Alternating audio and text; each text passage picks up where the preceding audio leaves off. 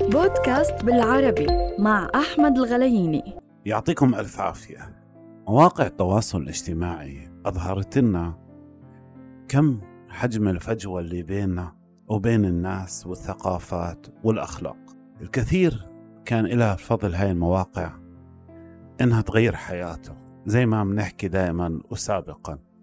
لكن في المقابل أظهرت إنه في فجوة بيننا وبين الناس وخصوصا فجوة أخلاقية. وفاة أو استشهاد آه، المفكر الأردني والعربي ناهض حتر أظهرت لنا هاي الفجوة وعززت بشكل كبير مع الحوادث والمصائب والكوارث اللي كل يوم بنواجهها في حياتنا خاصة في جرائم الانتحار والقتل.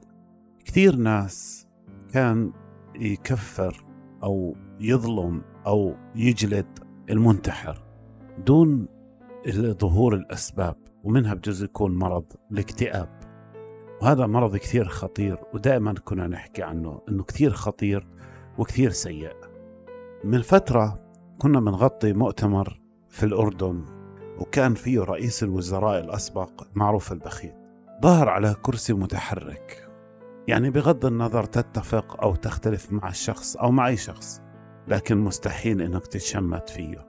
فتشمتوا الناس كثير فيه لأنه مجرد إنه ماشي على كرسي متحرك. آه، من يومين اهتز الوسط الإعلامي والطبي والمجتمع لانتحار طبيبة جميلة جدا. هاي الطبيبة كانت تعاني من الاكتئاب وحاولوا الأطباء علاجها. لكن يمكن هي غير قابلة للعلاج أو إيش الله أعلم. لكن بالنهاية كفروها لأنها انتحرت. بجوز تكون منتحرة لا إراديا. ما بنعرف. الاكتئاب مرض خطير جدا. لكن اليوم بدنا نحكي عن الأزمة الأخلاقية اللي قاعدين بنشوفها وبنواجهها. أسباب هاي الأزمة كثيرة. منها النشأة والمجتمع والبيئة. ويمكن أكثرها كمان الشارع اللي بيأثر فينا. ومع ذلك بنحاول دائما نعززها في الناس لكن للأسف مدام أنت مش متأسس على القيم والأخلاق وعلى التربية السليمة وعلى التعليم الممتاز التعليم اللي بيعلمك الأخلاق التربية قبل التعليم فللأسف آه راح تكون في فجوة كبيرة.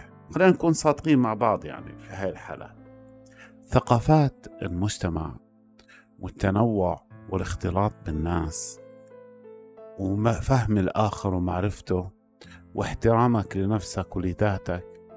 هاي بتعزز قيم الإنسان وقيم أخلاقه. يعني مثلا مستحيل تسيء لأي ثقافة منتمية لمجتمعك لكن ممكن تسيء لثقافة غريبة. ف وأي ثقافة غريبة ممكن تكون ثقافة موجودة يعني يعني بجوز تسيء لثقافة آه، لباس أهل الهند. مع أنه لباس بس لأنه مش موجود في مجتمعك ممكن تسيء له. لأنك مش متربي على رؤيته دائما.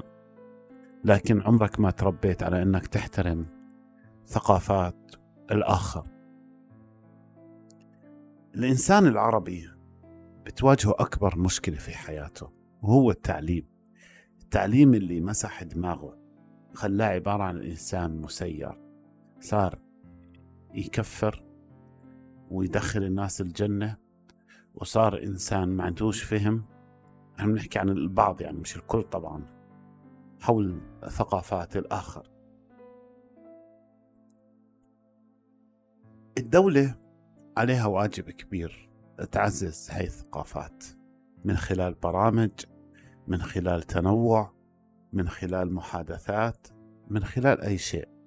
في النهاية الدولة لازم تعلم من مواطنيها عن ثقافة الاختلاف والتنوع. الفجوة عميقة بين الناس سببها عدم تقبل الآخر. صدقوني أنا بشوف إنه فجوتنا وسببنا الرئيسي عدم فهم أو تقبل الآخر. التعليم هو الأساس العائلة هي الأساس المجتمع هو الأساس. هذا ثالوث يجب أن يكون قادر على أنه فهمك ويحولك لإنسان قادر على إنك تتقبل الآخر.